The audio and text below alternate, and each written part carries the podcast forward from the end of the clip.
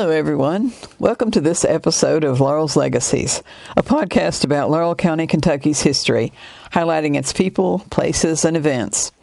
I'm your host, Dana Estridge, a former journalist turned historian with a passion for local history.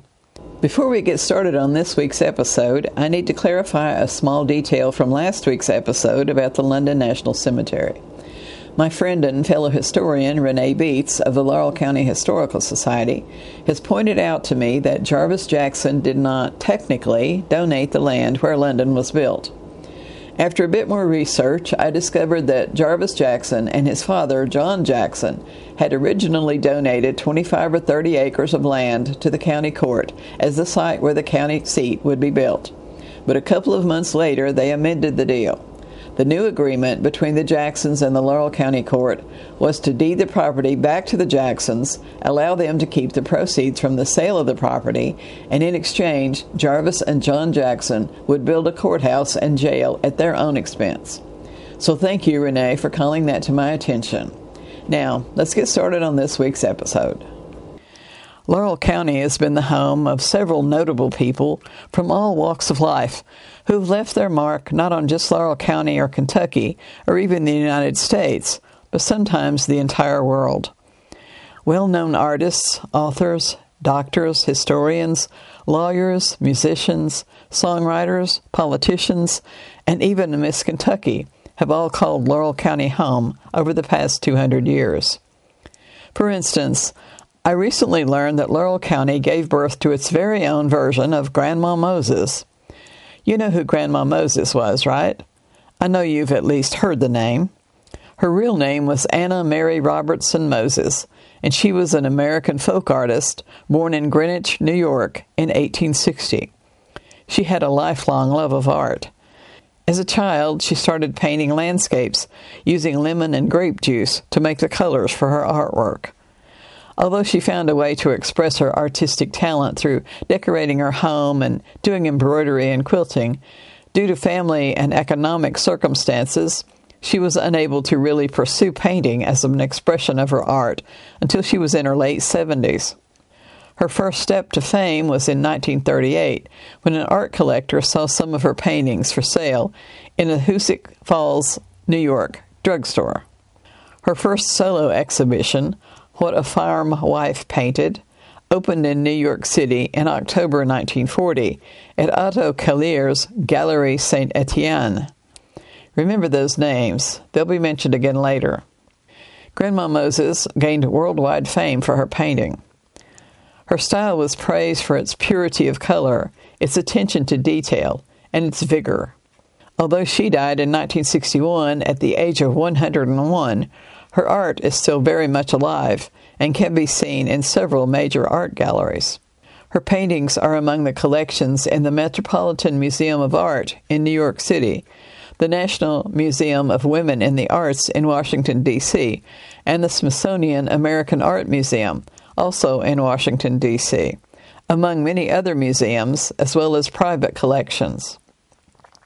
Now, I've told you all this so I can tell you about an artist born in Laurel County whose life in many ways was similar to that of Grandma Moses. Her name was Nannie Dorothea Hinkle Phelps, but she was commonly known as Nan Phelps. Nan was born at Lily in Laurel County on August 25, 1904, the second child of John Hinkle and his second wife, Lula Weaver Hinkle, who married on October 12, 1902. John and Lula eventually had 12 children, one of whom sadly died in infancy. John Hinkle's first wife, Deborah Sue Marlowe, died on January 19, 1902. They had three children, one of whom also died in infancy. Nan's father was a primitive Baptist preacher and farmer in rural Laurel County. His profession as a preacher paid low wages, and the family didn't have money for luxuries, such as art supplies for young Nan. From an early age, Nan was fascinated with nature. Growing up in rural Laurel County gave her the opportunity to spend hours investigating flowers, trees, and other plants, rocks, streams, clouds, and small animals. Nothing in nature escaped her interest. In later life, Nan recalled her love of nature for a Cincinnati Enquirer columnist. Quote, I love nature, and I loved my upbringing in Kentucky. As a girl, I just roamed the hills, up hills and down streams. They couldn't do anything with me. I studied animals, wildflowers, birds, trees. I used to catch frogs and put them in my pond and steal my mother's bread to feed them. There were more frogs in that pond than in the woods.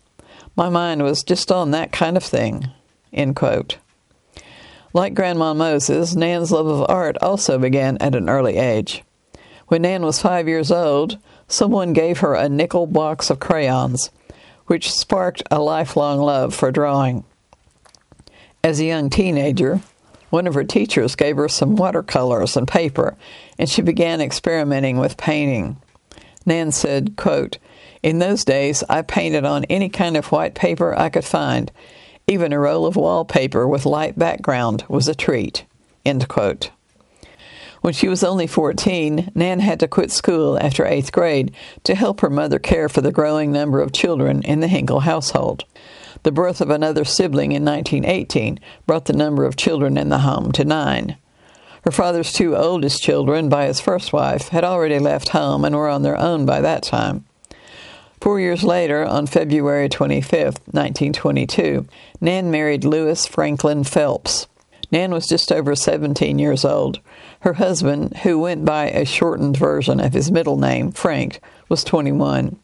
The young couple soon had two children of their own. But Nan's marriage to Frank didn't last long. According to some reports, Frank was an abusive husband. Nan left him and moved to Hamilton, Ohio to escape the abusive relationship. By 1925, Nan was divorced and a single mother with two small children. Fortunately, while she was in Hamilton, Nan met another man named Phelps from Laurel County, Robert Phelps, commonly known as Bob, who worked for the Ford Motor Company.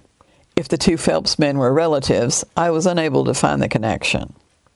On April 7, 1928, Nan Hinkle Phelps and Robert Phelps were married in Hamilton. Nan was 23, Bob was 21. They were together more than 60 years until Nan's death separated them, and they had three children together. The early years of their marriage were sometimes difficult, but not because of marital disputes. No, it was due to outside influences. Like everyone else at the time, they had to contend with the Great Depression from 1929 to 1939. Raising five children during the Depression couldn't have been easy, but in spite of the economic crisis, or perhaps in part because of it, Nan returned to her beloved art during that period. She took a two year correspondence course in design and bought a set of oil paints from the Sears and Roebuck mail order catalog. Some of you might remember those. Sears and Roebuck was the Amazon of their day. You could order almost anything you needed from them. You could even order a house. Several of them still exist in Kentucky. I've actually visited a Sears and Roebuck house. But back to Nan. She used every spare minute to paint. For her subjects, she drew from her own imagination as well as her memories of growing up in Kentucky. She painted nature birds, trees, flowers, animals, hills and streams, winter landscapes.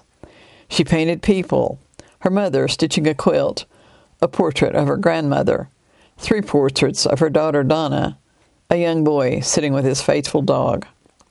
She painted snippets of life in rural Kentucky people arriving on horseback and ox drawn carts to the church where her father preached, a funeral illustrating how neighbors would help the family of the deceased in the days before funeral parlors were the norm, a scene of people picking grapes, her own family members making molasses, women in bonnets breaking string beans and slicing apples on the back porch.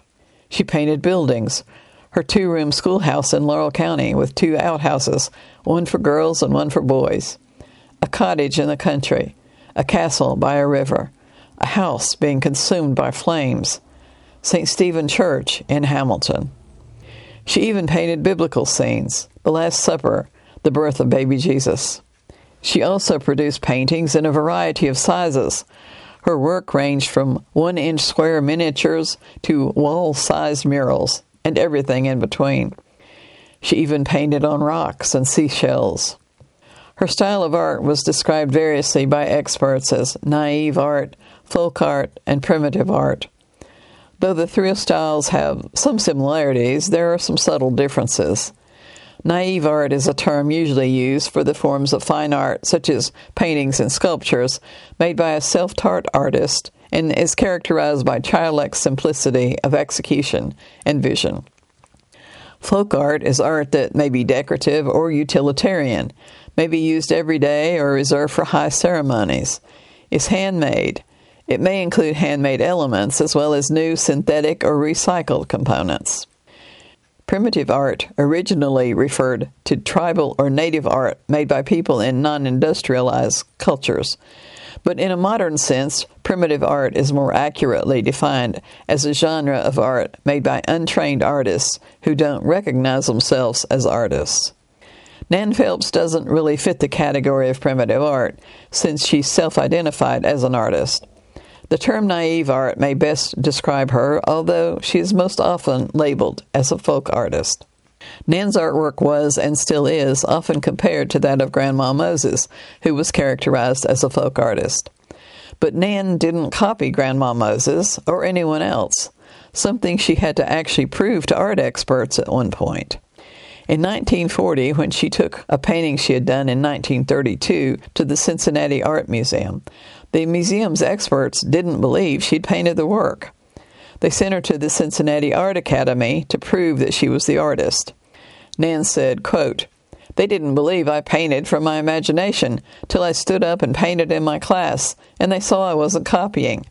I love everything I see, and I love to paint. End quote. She won a one year scholarship to attend the academy, but she didn't stay long because she didn't think they could teach her anything. Nan said, quote, God is the giver of my talent and the only teacher I ever had. End quote. Nan's work was exhibited at the Cincinnati Art Museum and in local arts and crafts shows during the 1930s. During the 1930s and 1940s, Nan would roll up her painted canvases and ride a bus all the way from Hamilton, Ohio to New York City to show her work to art galleries there. In spite of the frequent comparison of her work to that of Grandma Moses, Nan said she was told time and time again that compared to her work, Grandma Moses' art was kid stuff. Nan said, quote, I think they kind of kept me hid back because they had already picked up on Grandma Moses. End quote. But Nan's persistence finally paid off. In 1950, a curator at the Museum of Modern Art in New York City recommended Nan's work to Dr. Otto Kallir, who was director of the Gallery Saint Etienne in Manhattan. See, I told you those names would pop up again. As you already know, Kallir was responsible for discovering and promoting Grandma Moses. He soon developed an interest in Nan's artwork and agreed to represent her and to promote her paintings. Back home in Hamilton, Nan joined the Brush and Easel Art Club, using the organization as another avenue to display and sell her paintings. In November 1951, some of Nan's art was displayed at the sixth annual exhibition of artists of Cincinnati and vicinity at the Cincinnati Art Museum. In November 1972, Nan won a white ribbon and $5 for one of her oil paintings at the ninth annual Greater Hamilton Art Exhibit at the Hamilton campus of Miami, Ohio University. In 1974, Nan Phelps was invited to hold a solo art exhibit at a prestigious art gallery in Paris, France. By this time, Nan was listed in Artists USA 1970 71, the buyer's guide to contemporary art, Who's Who in American Art, and Women Artists in America.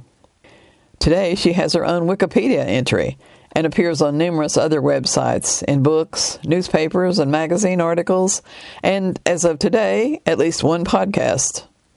In July 1976, Nan was one of 300 artists whose work was featured in Arts Fair 76 in downtown Hamilton, sponsored by the Brush and Easel Art Club of Hamilton, of which Nan was a member. In the 1980s, Jay Johnson, a New York gallery owner and scholar of American folk art, acquired and displayed some of Nan's paintings in several exhibits. Johnson also arranged a solo exhibition of her work at his America's Folk Heritage Gallery in New York City. In 1982, when Nan was 78 years old, she signed an exclusive contract with the Galerie Saint Etienne in Manhattan to sell her artwork. She took her fame in stride. She told one interviewer, quote, People are finally finding out about me when I'm ready to die, end quote. But she still had a few years left to enjoy her reputation as a world class artist. In 1989, two of Nan's paintings were chosen for a traveling exhibition appearing in Japan and West Germany, the only living American artist chosen for the exhibition. Other folk artists in the exhibit included Grandma Moses and Horace Pippin, an African American folk artist, described by art critic Alain Locke as, quote, a real and rare genius, combining folk quality with artistic maturity so uniquely as almost to defy classification. Nan remarked to her daughter at the time that she was traveling in good company. As part of the Friends of Art and Preservation in Embassies, which works with the U.S. Department of State to contribute fine art to U.S. embassies around the world, Nan's paintings have been displayed in the U.S. embassies in West Germany, Finland, and Denmark.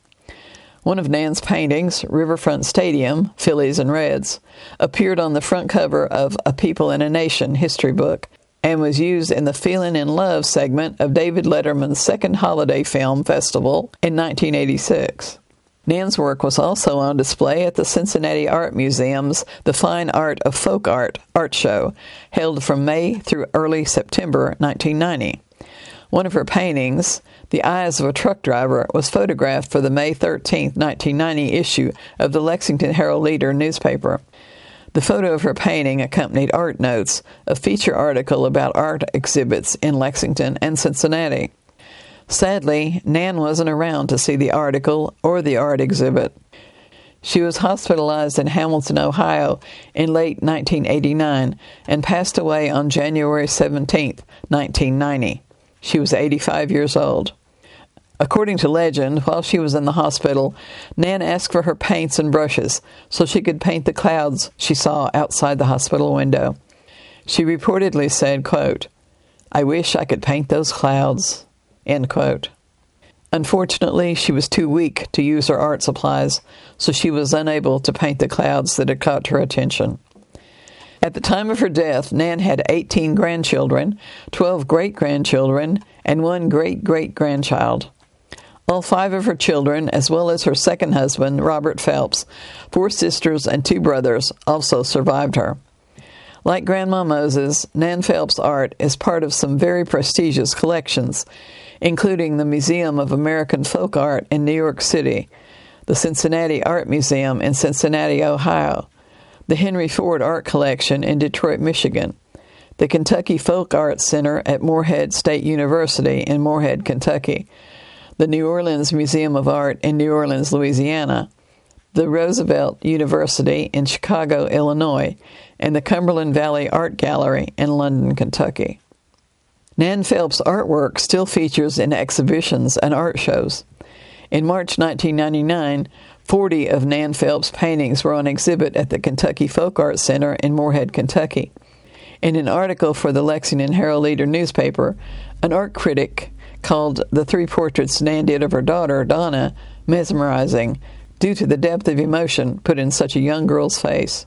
The art critic described another of Nan's paintings, a pastoral scene titled Picking Grapes, as having great lyricism. In January 2022, Nan Phelps' work was on display at the Appalachian from the Inside art exhibit at the Arts Center of the Bluegrass in Danville, Kentucky. According to an article in Danville's Advocate Messenger newspaper, quote, one of the highlights of this exhibition is a piece created by Kentucky native Nan Phelps titled Duncan Sing to Orville from 1969. This painting is a perfect example of traditional folk art, exhibiting attributes such as a highly decorative design, bright, bold colors, flattened perspective, and strong forms in a simple arrangement. The painting depicts a young boy dressed in a red and white cowboy suit, sitting in a chair, holding a small guitar next to his trusted dog, Orville. Phelps' piece is a very stylized example of folk art reminiscent of early 1800s miniatures, created by traveling untrained artists commissioned to create small portraits before the invention of photography. While researching Nan Phelps' life and art, and after reading other people's assessment of her work, I found that I wanted to see some of her art for myself. So I began scouring the internet for images of her paintings, and I wasn't disappointed. I found many of the paintings I read about during my research. I found some of them captivating. Now, I'm not an artist or an arts expert by any means, but some of Nan Phelps' art speaks to my soul.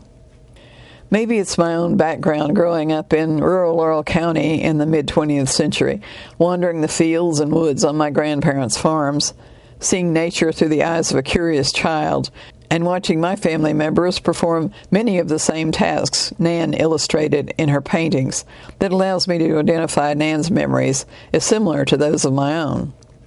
Maybe it's also her joyful, childlike artistic style that brings a sense of wonder to her work. And maybe just maybe, it's also something else. Now that I'm in my early 70s, I can look at other women, like Grandma Moses and Nan Phelps, who accomplished remarkable things later in life, and draw inspiration from those women. Their accomplishments nurture a desire in me to do more with my own life before my time on this earth is over. That is, in part, what this podcast is about doing more of what I love and leaving a legacy a gift, if you will, to those who will remain after I'm gone. Nan Phelps and other women like her show all of us that it really never is too late to follow our dreams, to set out to accomplish something meaningful, not just for ourselves, but for the world outside our own personal little bubble. Here's hoping Nan Phelps has inspired you to follow your dreams, to reach for something you may have thought was out of reach to venture outside your comfort zone and, as Eleanor Roosevelt once said, quote, do the thing you think you cannot do, end quote. Here's to Nan Phelps, a Laurel County native who made an impact on the larger world and left it just a little bit better than she found it. Thank you, Nan. And thank you for listening to Nan Phelps' story. If you like this episode, be sure to tune in again next Thursday for another interesting story from Laurel County's past. And if you did enjoy this episode, please tell your friends about this Laurel County History podcast and ask them to check it out. Until next week, I'm your host, Dana Estridge. Thanks for stopping by.